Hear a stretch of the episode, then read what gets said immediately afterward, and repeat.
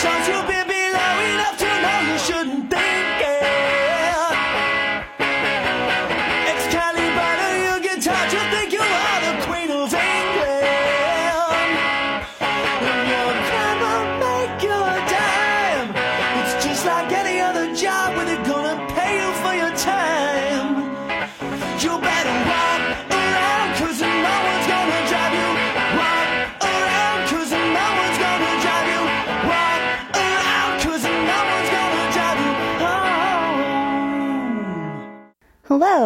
I'm Rebecca Satterwhite, and you're listening to the Grok Science Show from WHPK 88.5 FM, Pride of the South Side.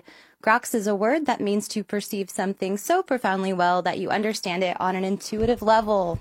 The word was coined by Robert A. Heinlein in the 1961 science fiction novel Stranger in a Strange Land. The Grok Science Show was founded in 2002 by members of the Biological Sciences Division here at the University of Chicago. Today, the show is still student run and broadcast out of the WHPK studios in a 100 year old bell tower. It's the 25th of July, 2019, and this is my 14th episode. Yay!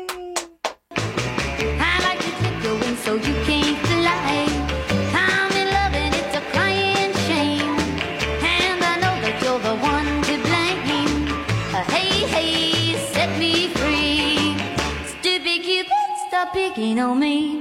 I can't do my homework and I can't see straight. I'm eating every morning about a half past eight. I'm acting like a lovesick fool. You even got me carrying his books to school. Hey, hey, set me free. Stupid Cupid, stop picking on me. Hello, thank you for listening to the Grok Science Show. I have a guest today. Hey everyone, What's your name? I'm Nik, Nik Varley, the former station manager, current just guy hanging around here at WHPK. This guy was here in the studios, and now we're going to play a game that I made up called Fake Title, Real Title. Nik, are you a scientist? Absolutely not. Are you aware of scientific publications? Yeah. Okay, great. I'm going to give you one, and you tell me if it's real or fake sounding to you. Just for the record, I did not know this was happening until Rebecca began that sentence 30 That's true. seconds ago. It's true. This guy was just hanging out in the studio. Children and mini magnets, colon, an almost fatal attraction. Children and mini magnets. Mm-hmm. I'm Do you want to sit on that, and I can give you a second one? well. Can I get any any context for like what the publication is about? I think it's about children. Well, are they swallowing the magnets? It's unclear to me what's magnets- happening. Oh, what's going on? I would imagine, though, that they're swallowable, because otherwise, what's the problem? Right, right, right. What's the fatal attraction? Right. Well, then I'm gonna go fake. I think kids and magnets are are fine. Okay, I'm just gonna take a note.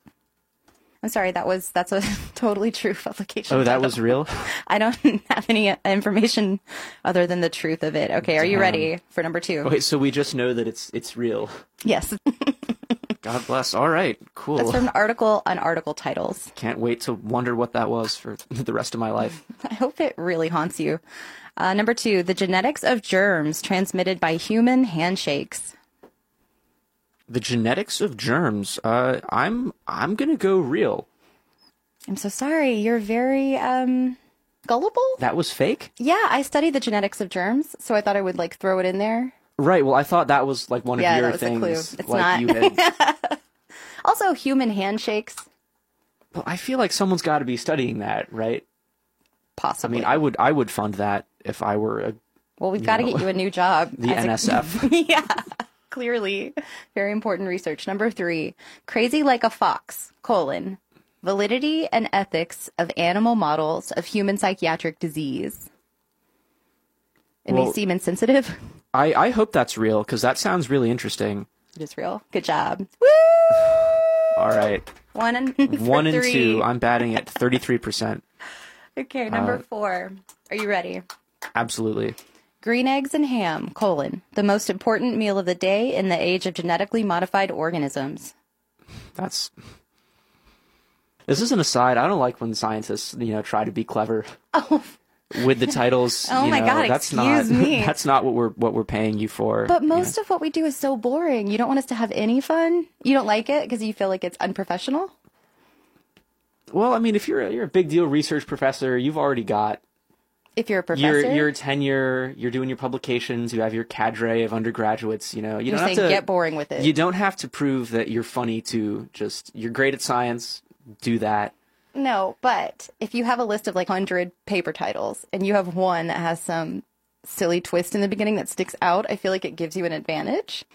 Yeah, but then you're just you're masking bad science with with paltry, you know. Okay, all right. Jokes. Let's hold your personal judgments until we get a true or a false on this green eggs and ham paper. you know, just I had a chemistry professor once who uh when she gave us handouts, everything would always start with the letter E, like all the headings. And she said, "I just want to prove that I'm smart, that I can make a really good chemistry handout that shows you all the information about like hydroxyl groups or whatever, but also everything starts with E." Whoa, that's indicative of something deeper going on with That's- that well, person. that's that's how I feel when I see these extremely clever paper titles okay. about. So what you're saying uh, is you were traumatized by a, a weird.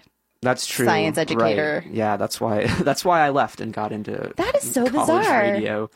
I mean, do you think, in hindsight, as a semi grown up, do you think that that person had like an OCD hang up to to spend the time doing that? Oh, I don't know. I think they were they were a very brilliant professor, and I think they were Okay, just just eccentric. just their brain was always looking for something to Okay. solve as a problem. Anyways, uh, sorry, I'm totally um, Yeah, value- value I've judgments derailed aside. derailed this entire uh, Please do. study that we're conducting right now. This is actually not a study. Good news, Nik. This- This, is I- just this is just screwing around on the radio. No, I believe that uh, you've brought me in for some kind of psychological experiment. It's possible. You don't really know what I do here.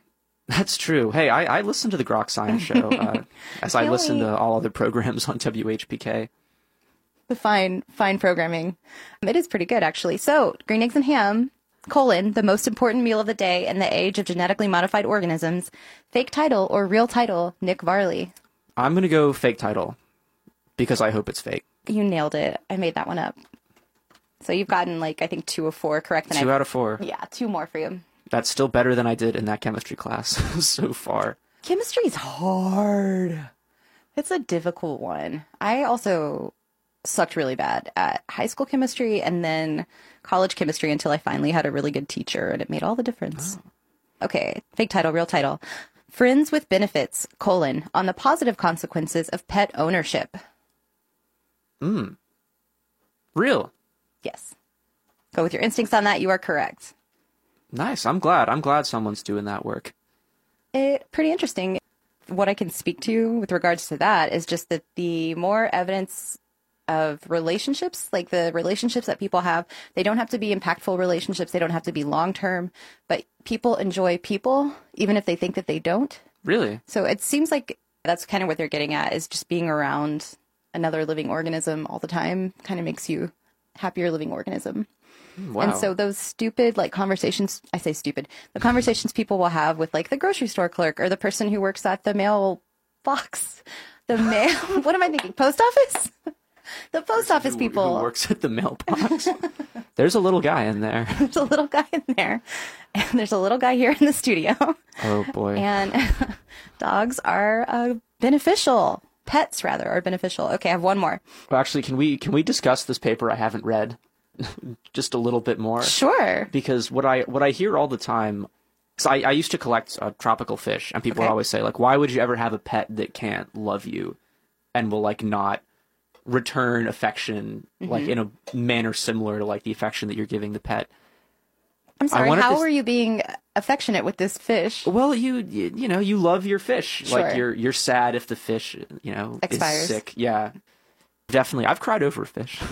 I'll admit it. Uh, so I, I mean, it's interesting if these relationships that seem to not matter at all actually count in the human realm.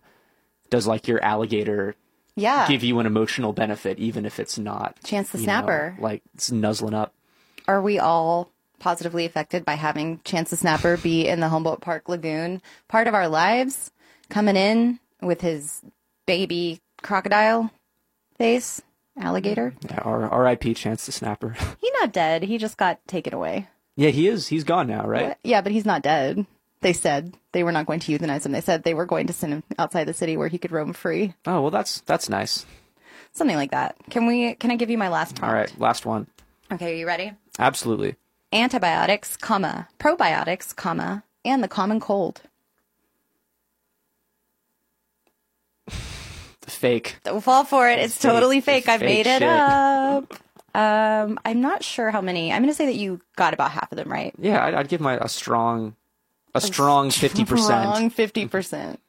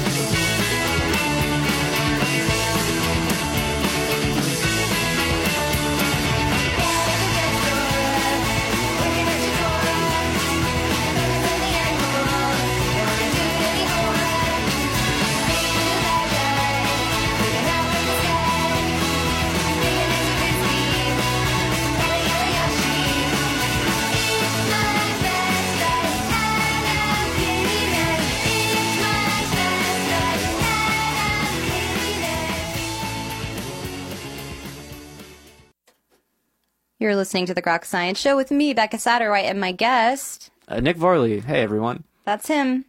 Hey Nik, it's time for What's Up with Wasps. I, this is my favorite segment on Groks. Oh, really? Every week. You want to know Wasps up, Nik? Yeah. Please tell me, tell me, wasps up. This is news to me. Wasps have an incredible sense of smell. Really? Did you know that? No. This information comes to us from a New York Times article that I don't have the title for, and the original 1988 discovery paper, Host Detection by Chemically Mediated Associative Learning in a Parasitic Wasp, by authors W.J. Lewis and J.H. Tumlinson, published in the journal Nature. In 1988, when I was but five years old, this discovery dates back to 1988. What they demonstrated in the paper is that the associative learning process used by wasps rivals that of dogs. Did you know that wasps can sniff out drugs, explosives, and even cadavers? No. No. Abs- is this still is this still the real or fake thing? No. Where you're gonna pull the rug out? Uh, I could. I could have made this whole thing up, but that would, would be so, I don't know, difficult. So wasps are naturally very, very chemosensitive, which means they can detect a lot of chemicals in their environment. You can think of it as smelling. It's not quite the same chemosensitive smelling. So they're already super sensitive. They're good at doing this and they can be trained to perform certain behaviors when they sense a certain chemical using positive reinforcement with sugar water, which is no their way. food. hmm totally. They used flight tunnel studies. They had a flight tunnel with a wasp at one end and some poop on the other, and they showed that the associative learning occurs during encounters with host feces. When female wasps touch the feces with their antenna, they learn to recognize and subsequently fly to various volatile odors, even novel and otherwise unattractive odors like vanilla that were associated with the feces. So basically, just by physically encountering a stimulus one time, they can find it again with their sense memory Right, that they right, right. created. Um, so it's a sort of chemical memory, which the authors call a host specific recognition cue. And the association of tracking cues with host byproducts, like if you could track your host by its poo smells without the need for direct contact with the host, is a val- valuable adaptation for locating cryptic and evasive hosts. right. Are we talking uh, hosts like mammals, other bugs? They definitely Something in between? I think other bugs, in general, is what they parasitize. Huh. That's that's bonkers. It is That's out bonkers of this nuts. world. And I guess the special part of this story is that they were able to find the cues later, the same chemical cues, without the physical feces being present. And they believe that this was the first demonstration of associative learning in insects where encounter with the target organism is not involved. So if we fast forward to the 2000s, this discovery was made by a group back in the 80s. And oh my gosh, wasps have an incredible ability to learn smells the same group is still working and they have new research that shows that wasps can actually learn chemical stimuli of things that were not originally in their environment. Like, for example, incendiary devices and chemicals typically used in arson. So, years later, the same researchers found that wasps can basically detect any smell that they have given them. And they have devised a way of detecting the change in behavior of the wasps that will tell us when they detect an odor. Pavlov's dog, they said, when you ring a bell, would always salivate. Wasps don't salivate, but they do some specific behaviors. when wasps have been trained to associate a particular odor with a reward, which is a big drink of sugar water, that's their reward, they get excited when they smell it and they start moving around really quickly, quote unquote, like pigs to a trough. Boy, that's what what an image. I'm just so excited to smell this poo smell or whatever. So they developed a prototype that is a little box equipped with a fan that pulls air into it and they insert a cartridge containing five wasps into the device and then a camera tracks the wasp's movement and the images are fed directly into a software program that measures food searching behavior and it tells us within about 20 seconds if they detected the odor. So that's what's up with wasps this week. That's what's up with wasps.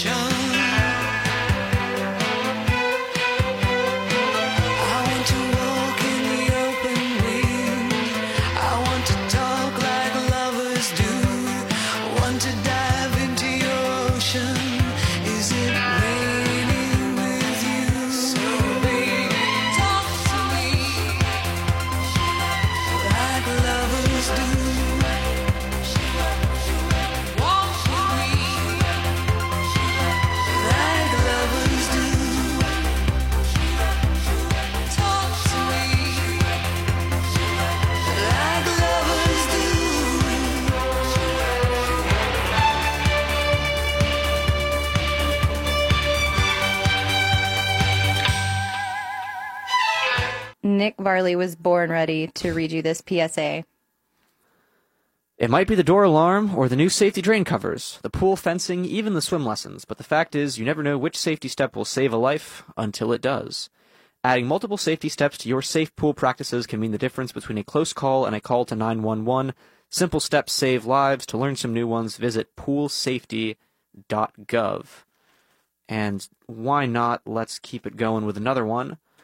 Want to have some fun with history? Log on to americaslibrary.gov. It's history the way kids like it. Cool films, pictures, startling facts, all just a click away from your home, school, or local library. americaslibrary.gov. Log on, play around, learn something.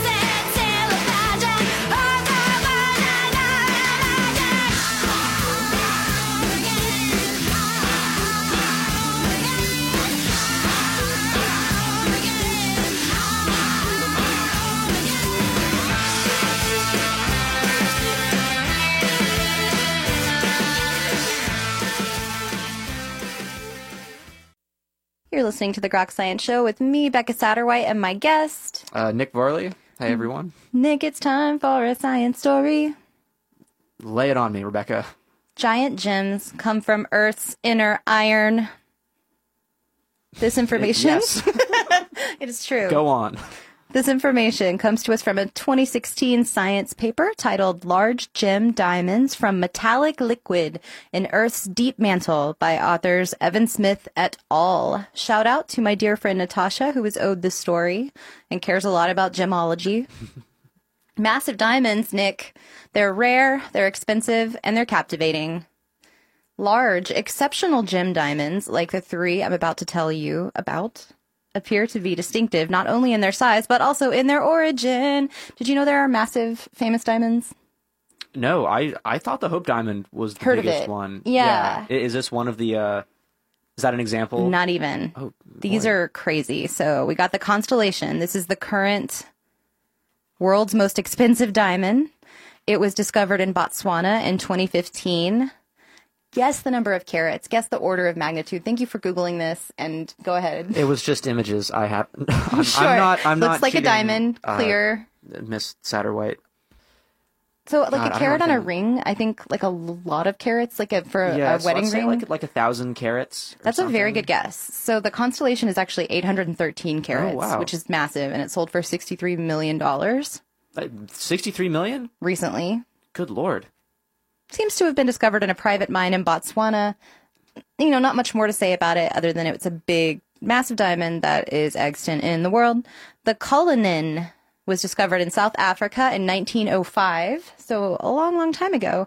This was a super massive diamond that produced, instead of one big diamond, they were able to get out nine major diamonds from this one. They couldn't get the whole thing out, they broke it into nine bits. Good lord. Hope that makes sense. And then each of the nine major stones were about a thousand carats That seems like a waste of. It's a real shame they couldn't get in the, total. the big diamond out. It, a 9,000 carat diamond. I didn't know that they existed. I had never heard of a massive diamond. It's still like this thousand carats could probably hold in your fist. Yeah, actually, I'm looking. I'm looking at the other one, Mm-hmm. uh, and it's about the size of a baseball, give or take. But I'll be honest, I don't know anything about the extraction process. The Cullinan came from a South African mine. It does have its own Wikipedia page. And it's much disputed. It's broken. There's like the Cullinan 1, the Cullinan 2. It's famous, famous diamonds for rich people, I suppose. The third famous diamond is the Koh i Noor. I think that's how you pronounce it. It's K O H I N O O R. This one originated in India, probably in the early 1800s. It does also have its own Wikipedia page. The Koh i Noor is Hindi I like Urdu. that that's the standard for diamond renown. Are you not impressed? I, I am. I I meant no disrespect on these great diamonds. I do. Uh, I'm like the constellation. You're not even interesting enough to have a Wikipedia page, and you want to call yourself some great, Like a, a big deal diamond. A big deal diamond. Who do you think you are? a, a diamond C-lister. Exactly. So Koh i Noor is Hindi Urdu for Mountain of Light. It's 106 carats. It was once the world's largest diamond. Here's the deal. It's part of the British crown jewels, which makes me nervous. It was ceded to Queen Victoria after the British annexation of the Punjab in 1849, and then later it was kind of disrespected by Prince Albert, who had it recut into something more modern to make it more pretty for British people. When it seems to me he should have been more concerned with doing something useful with it or returning it to India at least. So there's your mini gemology lesson. In this paper, Smith et al. probed mineral composition in diamonds of this type. So first they had to find diamonds like this to work with. They're a special kind. They identified a genetically distinct diamond population. Have you thought a lot about diamond populations? No, or uh, the diamond DNA, diamond genome. That's all news to me. I don't know if they mean genetically in the sense of DNA or if it's some metaphor, but certainly distinct their composition. They're compositionally distinct, I suppose. So this special population of diamonds they worked with contains samples from metal saturated regions of Earth's mantle.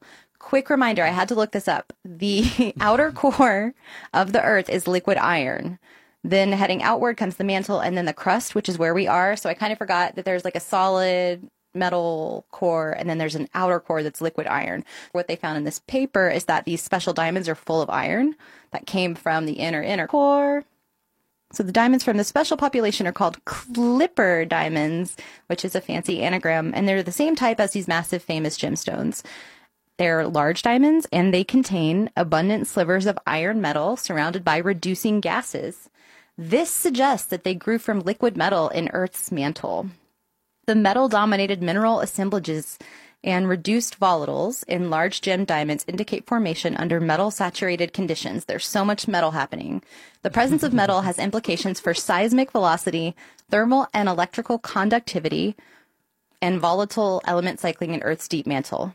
And Nik, just for fun, I pulled an excerpt from a publication titled Using Poetry to Teach About Minerals in Earth Science Class by authors Rule, Carnicelli, and Kane, and this was published in the Journal of Geoscience Education in 2004. This is only part of the poem. Boy, so they're just they're publishing anything these days. Well, uh, yes, and I, I think you should read this excerpt. Everybody, sit back and relax but and listen to the uh, dulcet don't, tones. Don't touch that dial, ladies and gentlemen. Uh, poem's called Diamond. A diamond is dazzling, dizzyingly bright, an adamantine crystal glittering with light. A million mirrors reflecting a star, a Fourth of July sparkler in a faceted jar. Oh, Rebecca, this is this is so cool. It's From the very cool. depths of the mantle, a diamond is born. Intense heat and pressure make kimberlite form. Within it are crystals, octahedral in kind, rough, uncut diamonds for the lucky to find. Inside, carbon atoms bond closely together.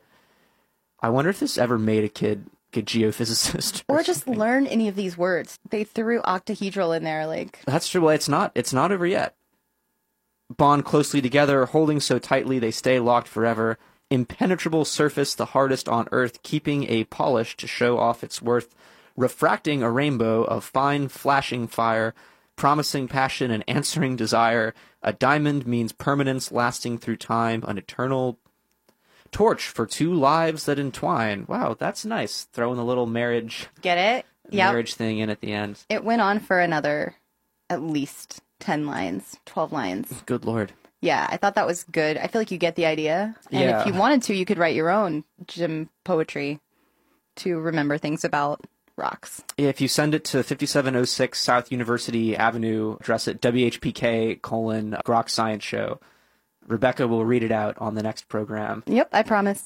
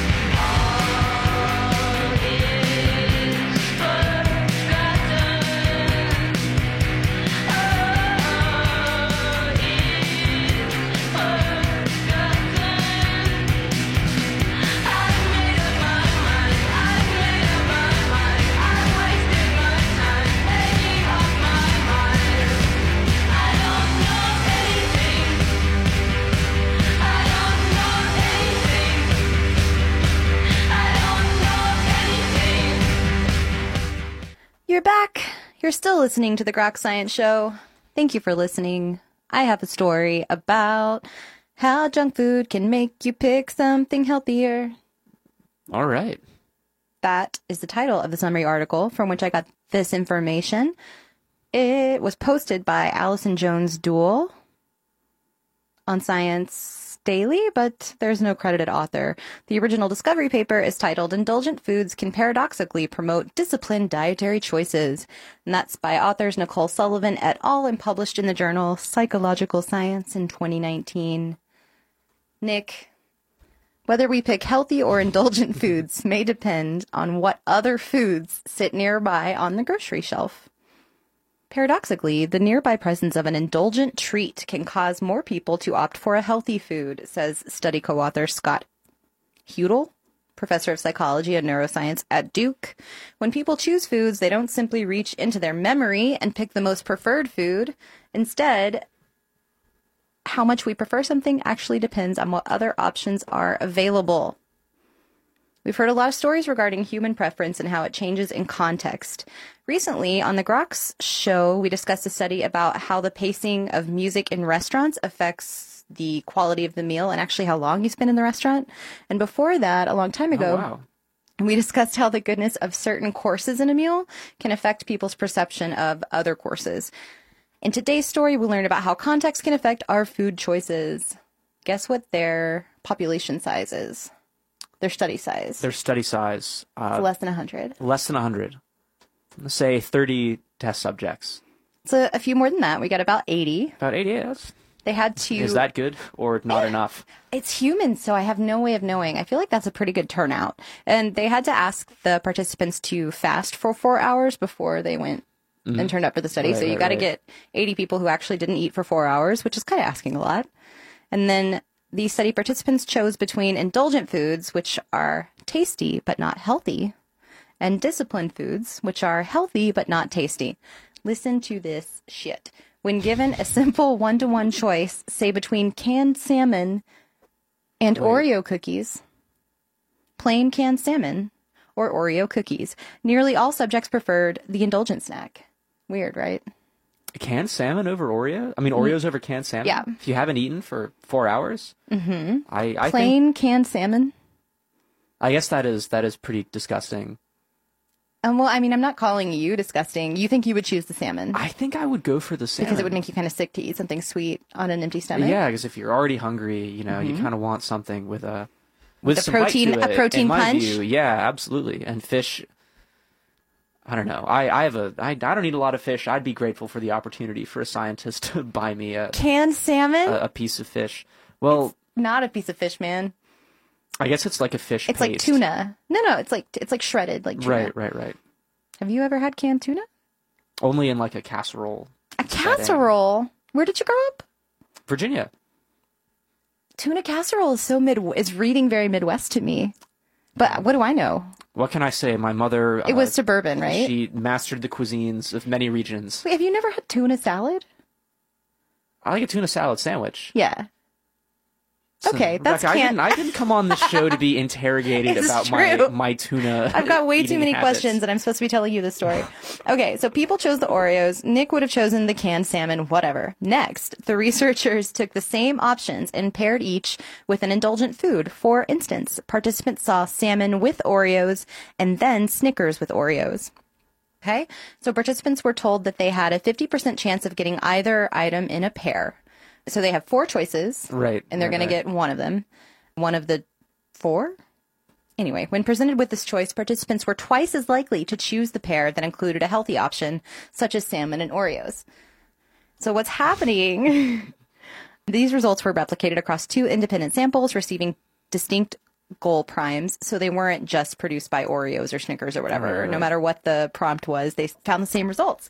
And they have a possible explanation that involves attention. The healthy item was the different item among the choices. So they would give you like three indulgent items that were the same. Um, and then some other choice. One of these is not like the other. The researchers tracked subjects' eye movements and found that subjects spent more time looking at healthy choices when indulgent treats surrounded them, but not when they were alone. They So- stare in disbelief. if you put the canned uh, salmon among candy bars, they're going to look at that canned salmon because it's the thing that's different. And if you see one healthy food and one unhealthy food, most people will choose the unhealthy food. But if you add more unhealthy foods, it seems suddenly the healthy food stands out, which means that adding more unhealthy items to your choices can actually encourage you to make healthier choices, hmm, no which way. is very counterintuitive. So you need to have kind of a lot of bad options to choose a good one. right, right, right. Then they have some applications, in this case for grocery stores, especially in food deserts, where adding small produce section doesn't actually work to encourage people to buy more produce. They think that might be because of the way things are displayed. So right now, food items are very segregated. Here's the produce, here are the candy bars. Yet maybe if we put something healthy in the middle of the snack food section, pe- perhaps that might encourage people to choose it. And that's my story. Oh, fascinating stuff.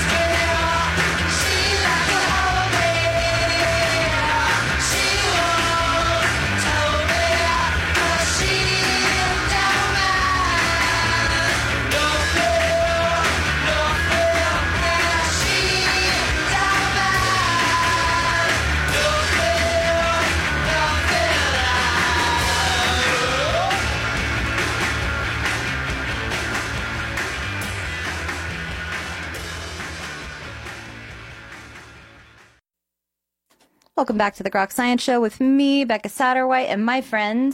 Nik Varley. That's him. Hey, Hey, Nik. Nik. Nik. I'm getting uh, dragged left and right by Rebecca on the Groks Science Show.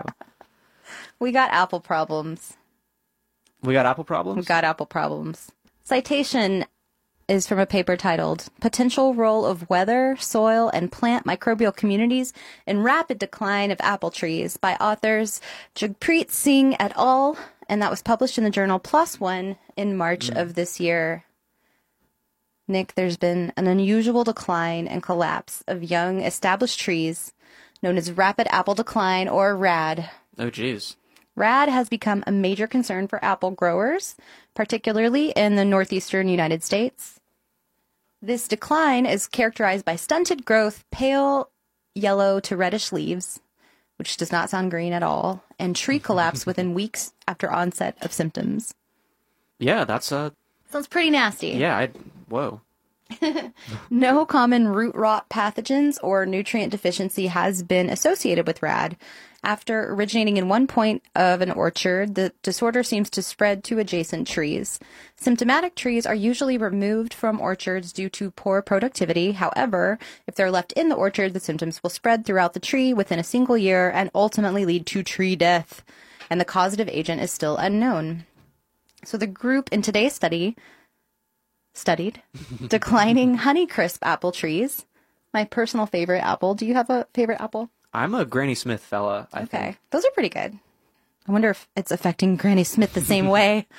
They studied declining Honeycrisp apple trees to identify potential involvement of abiotic and biotic stresses. Do you remember what those words mean?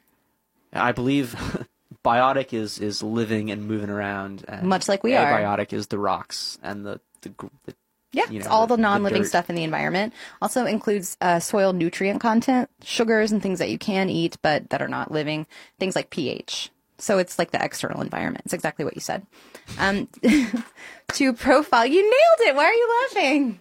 It's so funny when Nik gets something correct. To profile bacterial and fungal communities in the soil and plant material, they sequence genetic marker genes that allow species level indication of the microbes.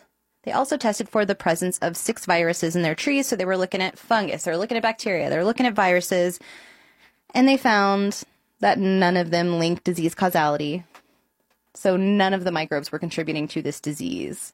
They did find microbes. They found some that were enriched, so some that looked like they might be causing things, but then it turned out they were not enriched in um, sick plants versus not sick plants. So interestingly, they found similar physical and nutritional soil composition from both symptomatic and asymptomatic trees. So that rules out the role of nutritional stress. They found necrotic lesions, which are part of the tree that is rotting. Necrotic lesions like a part that's being eaten away, and wood decay symptoms, which is a necrotic lesion, mm-hmm. dispersing from the bark or vascular cambium towards the heartwood, so moving up from the roots and toward the middle of the tree. These nasty necrotic lesions were observed primarily below the graft union of declining apple trees, suggesting that the rootstock is the originating point. They saw a pattern of death spreading upwards from the, the roots, and they realized that's where the disease was coming from. So they speculate that differences in abiotic factors, such as moisture levels in declining trees, in combination with extreme weather profiles, which are increasing these days and had been during the period of the study, they had extreme drought and the opposite of drought periods. So they think that it's really the weather that's causing the rad. Jeez, well, what's what's the prognosis for America's apples? It, you know, all downhill from here. Is there hope on the horizon? It's kind of interesting because this was really a negative result. We couldn't find a microbial cause. They couldn't find really a specific abiotic cause. It just seemed like bad weather for bad weather for apples. Jeez, I mean, is is that a disease? You know, if a bunch of apple trees are having a Or reacting yeah reacting to, to they bad could just weather. be basically going extinct uh, in the bad weather, which is what but but we're artificially selecting and not really letting them go extinct. Fair. So I don't know what the answer is. Unfortunately, it's kind of weird that you would have a disease that looks like it's being caused by a bacteria that's spread like that, and then it isn't. So it, it's possible that they just didn't find the right microbe Oh, that's fair. Maybe there's another paper on the horizon that. I'm sure there is because this doesn't tell you what to do. this doesn't tell you how to handle rapid apple decline. It also doesn't look at any variations in the host, so it doesn't say if it differentially affects different apples. Mm-hmm. So it may be just that we have some varieties that are not doing well in the current climate and with all the current climate changes that are just going to get more and more intense. I don't really know, but I hope we figure it out because I do really like Honeycrisp apples. Yeah, I'd be I'd be sad to see him go. She knows where she's coming from. A nice little punk rock girl. She's so lonely and lovely and mad at her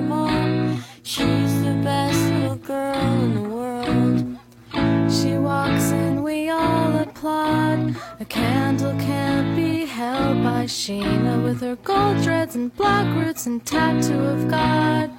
She's the next best thing to Athena.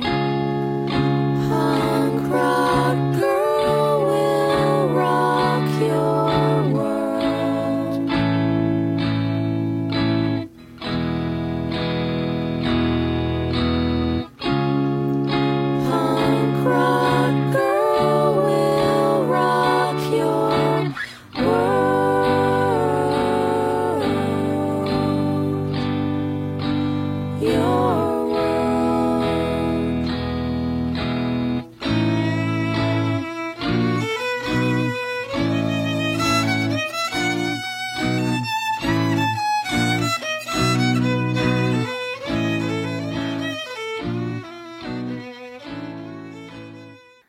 ready for one more science story? Yes. The title of this one that I made up is Wild Fish Tell Each Other What's Up. The citation for the story is a Science Daily summary article with no credited author titled Fish Under Threat Release Chemicals to Warn Others of Danger, based on the original discovery paper titled A Novel Alarm System in Aquatic Prey. Familiar minnows coordinate group defenses against predators through chemical disturbance cues. By authors Kevin Bairos-Novak et al. and published in the Journal of Animal Ecology in the year of our Lord 2019. so, Nik, research by the University of Saskatchewan has found that wild fish release chemicals called disturbance cues to signal to other fish about nearby dangers, such as predators. Disturbance cues are voluntarily released by prey after being chased, startled, or stressed by predators. I can think of one human example, and that would be flop sweat. It's basically a human disturbance Right. cue. Uh, So they found that fish signaled most when in the presence of familiar fish and signaled far less or not at all when in the presence of strangers or if the fish were on their own. So it's definitely something they're doing in a social situation to reach each other and communicate. The signals provoked a fright response in fish they knew. So if a fish that you know makes a signal, then you respond. But if it's a fish you don't know, you don't really respond. The fright response includes freezing, or the opposite of freezing, dashing around, and then shoaling tightly together. Fish use this behavior to defend themselves against predators, which makes sense. They kind of freak out, swim around, and then Right, right, come right. back together as a school. When minnows were present alongside familiar minnows, they were much more likely to produce signals that initiated close grouping of nearby fish, a strategy used to avoid being eaten by predators. One of the main constituents of the signal is guess what? I couldn't I couldn't tell you What's a thing that you excrete?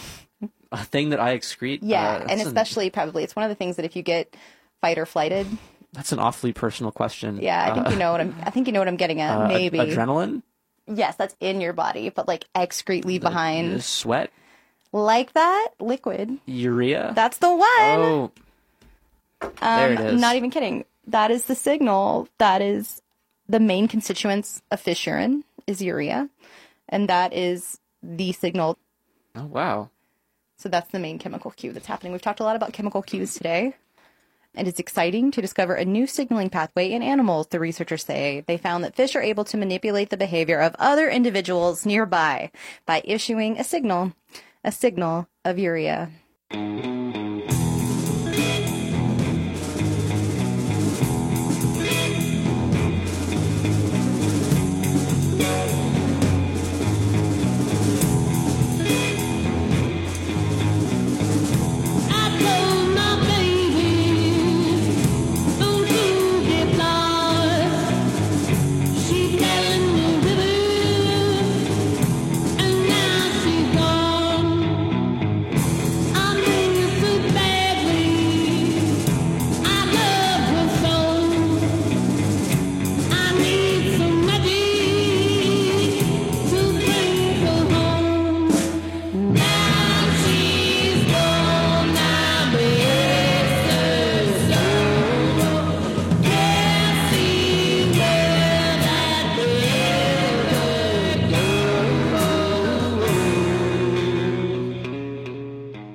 You for listening to the Groks Science Show with me, Becca Satterwhite. Please rate, review, and subscribe to the Groks Science Show on Apple Podcasts.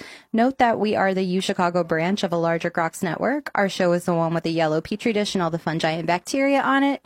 All episodes are available on internetarchive.org. Just search for Groks WHPK or visit tinyurl.com slash Groks WHPK. Email me your events for promotion or send me your science story to satterwhite at uchicago.edu and check out our next show in two weeks. Bye!